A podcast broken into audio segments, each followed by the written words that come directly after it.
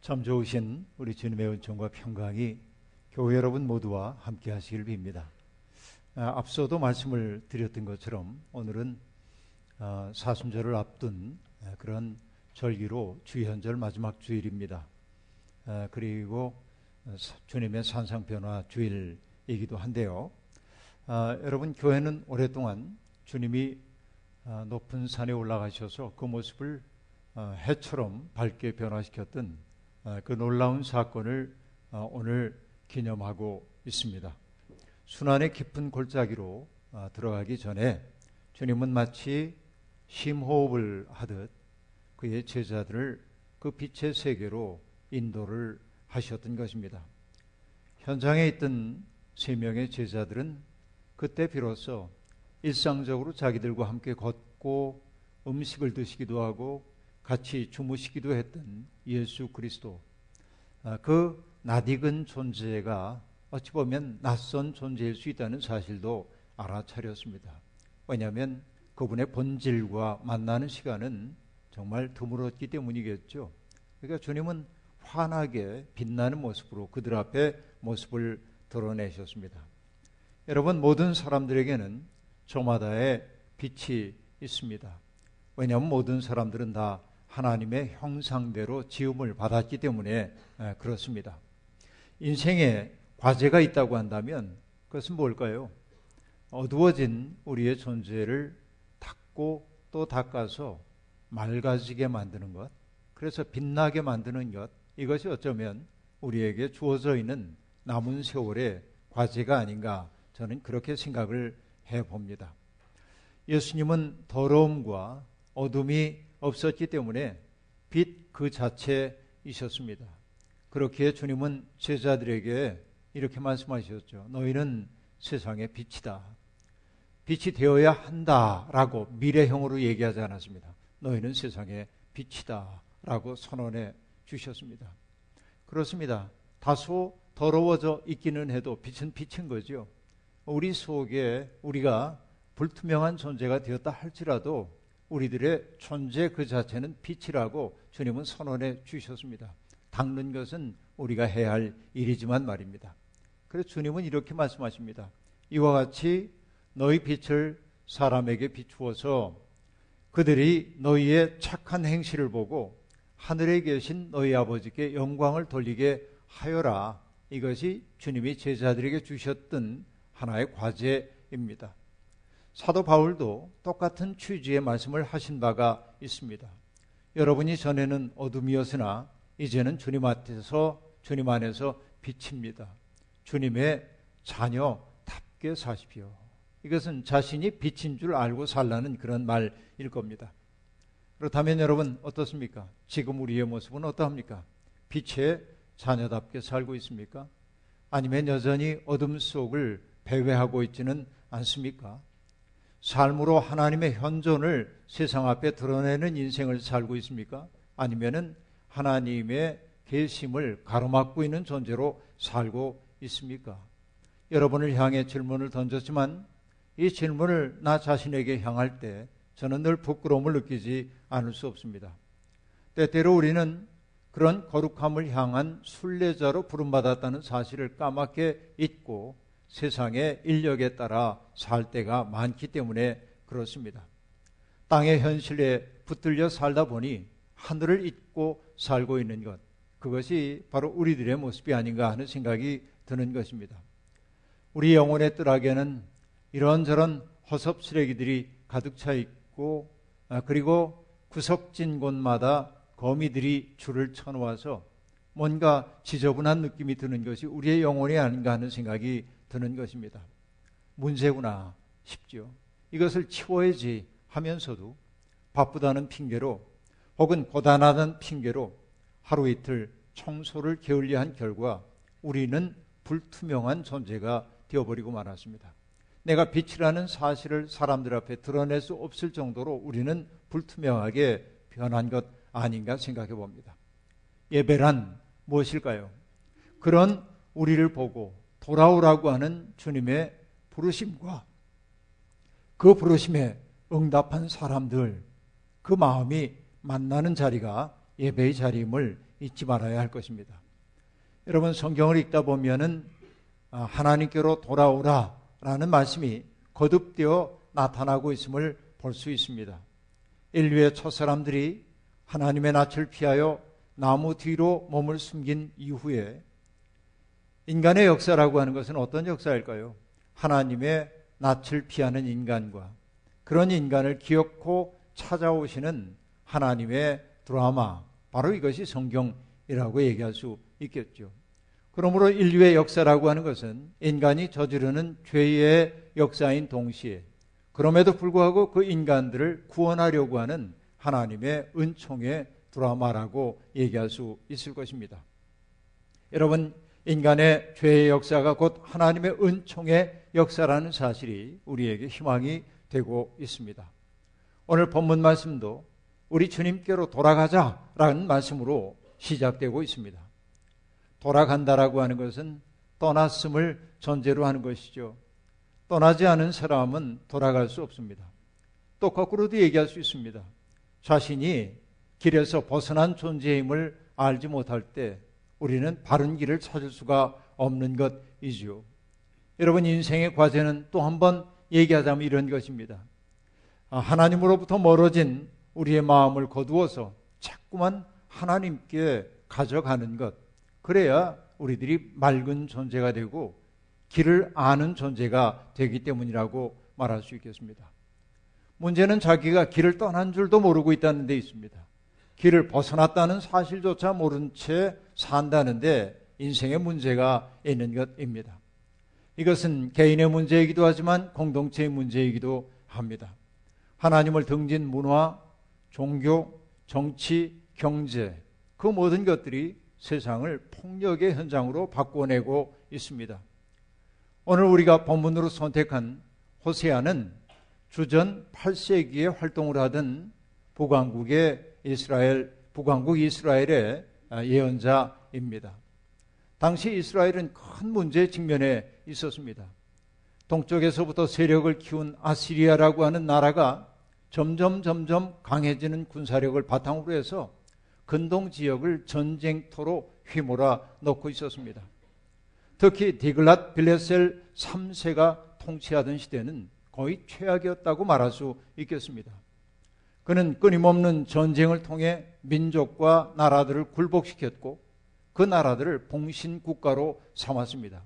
이유는 다른 데 있지 않습니다. 그가 전쟁을 벌였던 까닭은 전리품을 얻어 나라를 부강하게 하기 위한 것이었습니다. 뿐만 아니라 수많은 사람들을 노예로 삼아서 노예 노동으로 문화를 일구겠다는 것이 그의 꿈이었습니다. 바로 그런 시대에 직면해 있었습니다. 또한 여러분 조공을 강요함으로써 아시리아는 점점 부유해지고 그 다음에 피식민지는 점점 가난해지는 일이 벌어지고 있었습니다. 그리고 여러분 아시리아가 펼쳤던 정책을 잘 알지요. 현지인들이 반란을 일으킬까봐 무섭기 때문에 유력한 사람들을 deportation이라고 얘기하는데 이주 정책을 썼던 거지요. 딴 곳으로 이주시킴으로 반란의 씨앗을 막아내려고 했던 겁니다. 바로 이것이 아시리아의 식민 정책이었습니다. 사람들은 저마다 정들었던 자기의 고향을 떠나 살 수밖에 없는 상황이었습니다. 그런 위기 상황 속에 몰려있던 것이 북왕국 이스라엘입니다. 그렇다면 그들은 하나가 되어가지고 그 아시리아에 저항하거나 뭔가 하나님 앞에 간절히 부르짖어야 했음에도 불구하고 북왕국은 하나가 되지 못했습니다. 군사적 반란이 끊이지 않았고 왕들이 교체되는 일이 잦게 나타나게 되었습니다. 호세아는 사람들이 각기 자기의 마음에 맞는 사람들을 왕으로 삼으려는 사람들의 그 무모한 열정을 바라보면서 그 마음을 뭐라고 말하냐면 화덕처럼 달아올랐다. 그렇게 얘기합니다. 화덕처럼 달아오른 마음이라고 얘기하고 있습니다. 그 시대는 아무도 서로를 믿지 않는 그런 시대였습니다. 음모와 술책, 속임수와 폭력이 일상화되었습니다. 그래서 호세아는 말합니다. 길르앗은 길르앗은 폭력배의 성읍이 되었고 사람들의 발자국마다 핏자국이 가득 차 있다. 이것이 여러분 호시아가 바라본 그 시대의 모습입니다. 제사장 무리들은 세금으로 가는 길목을 지키고 있다가 사람들을 살해하는가 하면 사람들은 서로 속이고 도둑질하고 떼지어 몰려다니며 약한 자들을 약탈하는 일이 다반사로 벌어진 것이 북왕국 이스라엘입니다. 권력에 눈이 먼 사람들은 이 아시리아의 억압으로부터 어떻게 벗어날까를 고민할 때 하나님 앞에서 자기의 삶을 돌아보지 않았습니다. 애굽이나 아시리아에게 빌부터 권력을 차지하거나 권력을 유지하는 일에만 몰두하고 있었습니다. 그 모든 것이 명분은 무엇입니까? 나라를 위한다는 것이었죠. 그러나 그들이 정말 지키려 던 것은 나라가 아닙니다. 자기들이 누리고 있던 기득권을 누리고 싶은 겁니다. 이것이 그들의 죄악이었습니다. 그래서 여러분 호세아는 말합니다. 에브라임은 어리석고 줏대 없는 비둘기이다. 이집트를 보고 도와달라고 호소하더니 어느새 아시리아에게 달려간다. 호세아는 그런 권력자들의 마음을 꿰뚫어 보았습니다. 내남 없이 타락한 그 시대를 바라보면서 여러분 신뢰도 이웃사랑도 다 사라진 그 시대를 향해 호세아는 엄중한 경고의 말을 던지고 있습니다. 이스라엘이 바람을 심었으니 광풍을 거둘 것이다. 곡식줄기가 자라지 못하니 알곡이 생길 리 없다. 여문다고 하여도 다른 나라 사람들이 거두어 먹을 것이다. 이렇게 말하고 있습니다. 여러분, 바람을 심어 광풍을 거두는 게 인간의 어리석음입니다. 죄는 자기 중심성과 밀접하게 관련되어 있습니다. 죄는 우리로 하여금 자신을 세상의 중심에 놓고 사고하도록 만듭니다. 이게 죄가 하는 일입니다. 남의 사정 따위는 아랑곳하지 않습니다. 그 때문에 저는 죄인을 가리켜 이렇게 말합니다. 자기 속으로 구부러진 인간. 이것이 죄인입니다. 오로지 자기만이 중심이 되는 거예요. 자기의 이익을 위해서는 다른 사람을 수단으로 삼는 것을 두려워하지 않아요. 이것이 죄인들의 보편적 모습이라고 말할 수 있겠습니다. 그런데 여러분, 죄에 사로잡히는 순간 내 속에서 사라지는 것은 무엇입니까? 사랑하는 능력이 사라집니다. 이웃들을 존중하고 아끼려는 마음이 사라지는 겁니다. 사랑이란 무엇입니까? 자기 초월의 능력 아닙니까? 남들을 복되게 만들기 위해 나를 희생할 줄도 아는 게 사랑 아닙니까? 그러니 여러분 죄에 사로잡힌 사람들에게 사랑의 능력이 고갈되는 것은 당연한 일이라고 말할 수 있습니다. 호세아는 말합니다. 이스라엘 백성들의 상황이 어떠한지 말이죠. 너희가 입술로는 나를 사랑한다고 말하지만 실제로는 너희 자신만을 생각하는구나. 사랑한다는 말을 단어는 너희들이 발설하는지 몰라도 너희는 사랑을 할 줄 모르는구나. 이렇게 말합니다. 이것이 그 시대의 문제입니다. 그래서 여러분 오늘 본문의 6장 4절에 이렇게 말합니다. 나를 사랑하는 너희의 마음은 아침 안개와 같고 덧없이 사라지는 이슬과 같구나. 한마디로 얘기하면 사랑의 무력자가 되었다라고 하는 말입니다. 그러면 여러분 이스라엘 백성들은 왜 사랑하는 능력을 상실했을까요? 이유는 간단합니다. 절박함이 사라졌기 때문에 그렇습니다. 의식적으로든 무의식적으로든 하나님 없이도 살 수 있다는 생각이 그들을 사로잡았기 때문입니다. 그들에게 하나님은 더 이상 궁극적 관심이 아니라 부차적 관심 일 뿐입니다.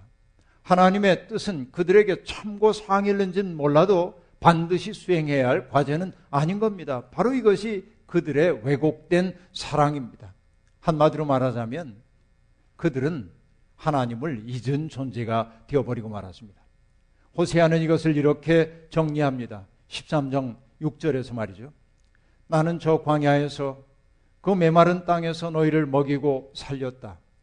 그들을 잘 먹였더니 먹는 대로 배가 불렀고 배가 부를수록 마음이 교만해지더니 마침내 나를 잊었다라고 말합니다. 기가 막힌 이야기입니다. 절박할 때 하나님이 그들을 도왔습니다. 그들의 배가 불렀습니다. 배가 부르자 마음이 교만해졌습니다. 마침내 하나님을 잊고 말았습니다. 이게 호세아의 진단입니다. 호세아 8장 14절은 이렇게 얘기합니다. 이스라엘은 궁궐들을 지었지만 자기들을 지은 창조주를 잊었구나 라고 말합니다. 공벌들은 아름답게 지었을는지 모르지만 정작 자신들을 지은 창조주는 잃어버린 상태. 바로 이것이 죄 속에 빠져 있는 그 나라의 문제였습니다. 그러면 여러분, 사람들은 왜 하나님을 기억해내는 일을 소홀히 할까요? 하나님은 우리에게 불편함을 요구하기 때문에 그렇습니다.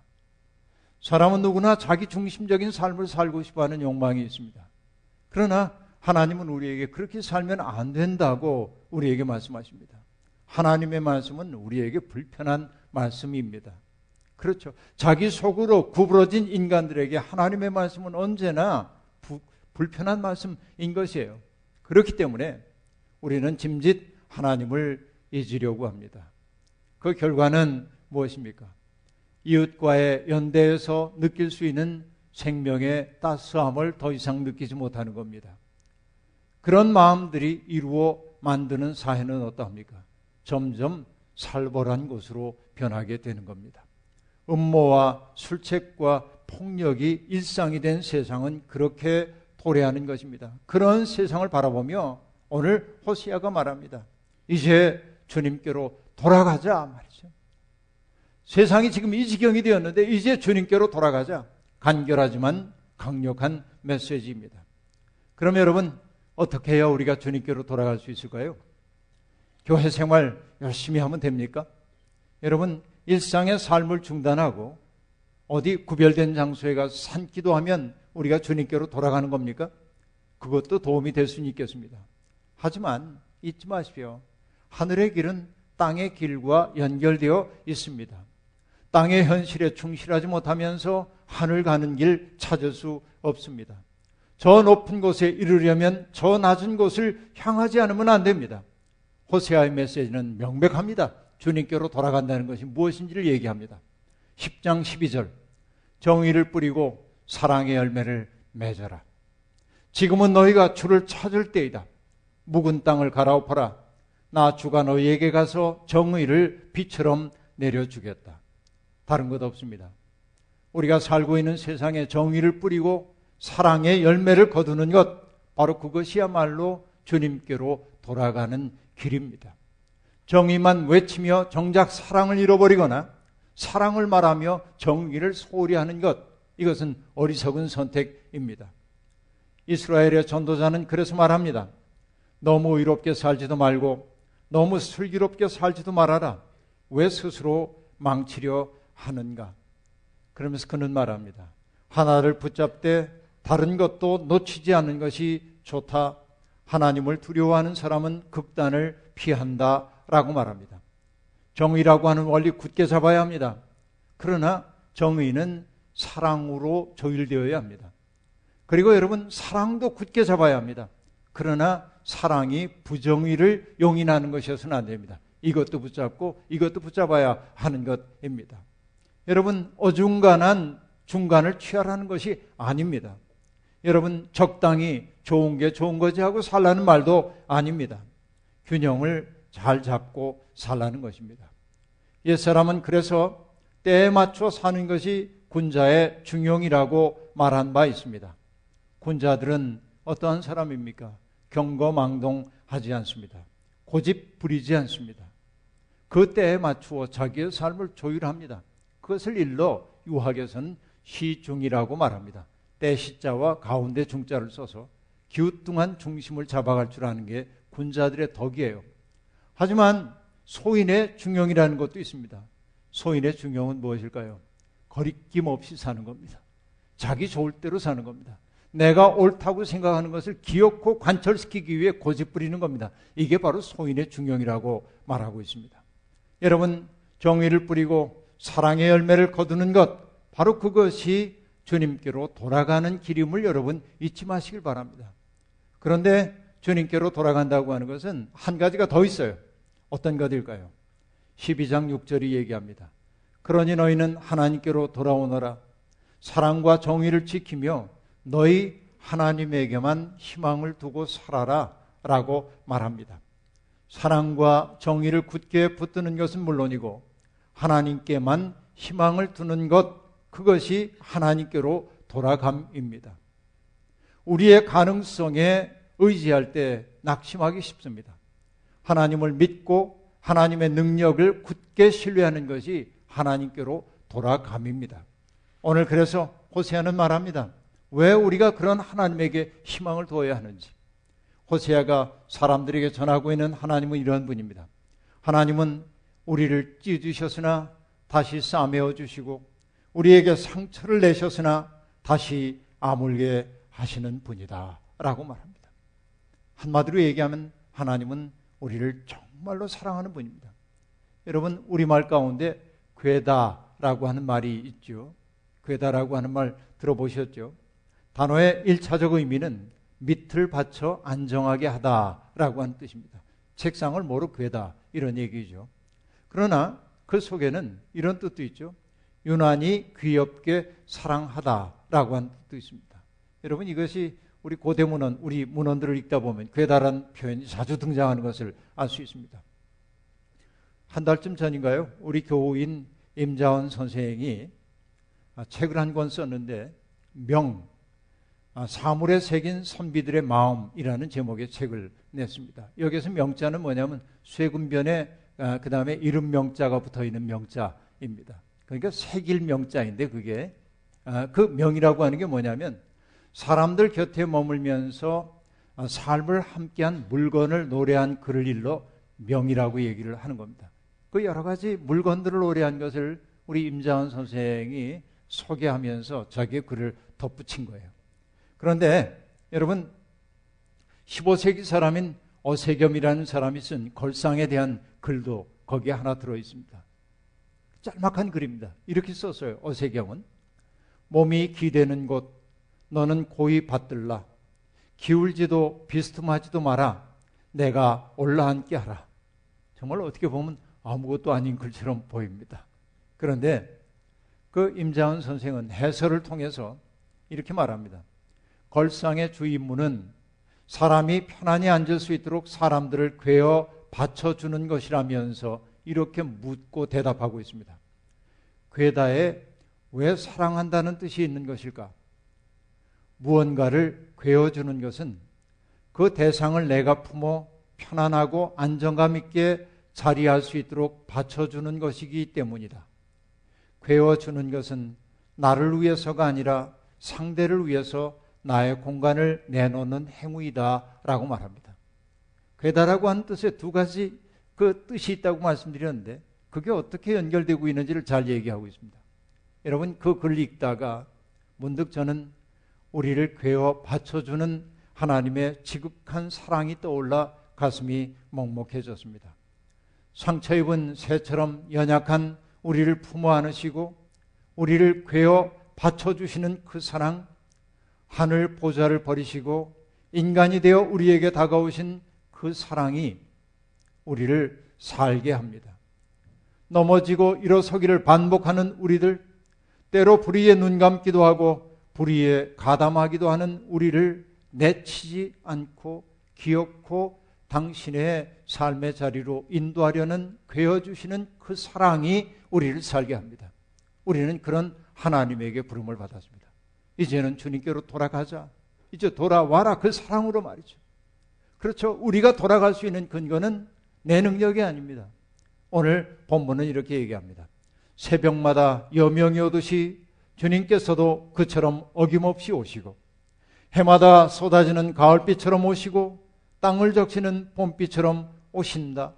여러분, 하나님이 우리에게 이렇게 단호하고 확고한 사랑을 가지고 다가오고 계십니다. 그 사랑 덕분에 괴어주시는 사랑 덕분에 우리가 안정감 있게 사는 겁니다. 하나님이 어떤 분인지 우리는 어떤 언어로도 표현하기 어렵습니다. 그렇게 호세아는 은유적 언어로 하나님의 오심을 표현하고 있습니다. 아침이면 어김없이 오는 여명처럼 해마다 쏟아지는 가을비처럼 땅을 적시는 봄비처럼 언제나 때에 맞게 오시는 하나님의 사랑 말입니다. 그렇습니다. 주님은 그렇게 우리의 삶에 오고 계십니다. 오시는 그분에게 돌아가는 것이 우리가 할 일입니다. 돌아간다는 것, 그것은 아까 사랑과 정의를 추구하는 것이라고 말했는데 그것을 조금 다른 말로 얘기하면 돌아간다는 것은 우리 또한 누군가를 괴어주고 누군가를 위해 우리의 공간을 내어주는 일. 바로 이게 하나님께로 돌아감이겠다 하는 생각이 드는 겁니다. 여러분, 안팎으로 어려운 일들이 많이 일어나고 있는 때입니다. 도의의 시대가 가고 힘의 시대가 도래한 것 같은 나날입니다. 폭력과 사기가 거리낌 없이 자행되는 시대입니다. 이럴 때일수록 하나님을 깊이 알아야 합니다. 그리고 하나님께로 자꾸만 우리의 마음을 가져가야 합니다. 그런 사람들이 하나둘 늘어날 때 불의의 어둠도 슬그머니 쓰러질 것입니다. 우리는 하나님께 희망을 두고 사는 사람들입니다. 이제 낙심하지 말고 정의의 씨앗을 뿌리고 사랑의 열매를 거두십시오. 변함없는 사랑으로 이 냉랭한 세상에 봄 소식을 전하고 스스로 봄 소식이 되는 우리가 될 수 있기를 주의 이름으로 축원합니다. 아멘.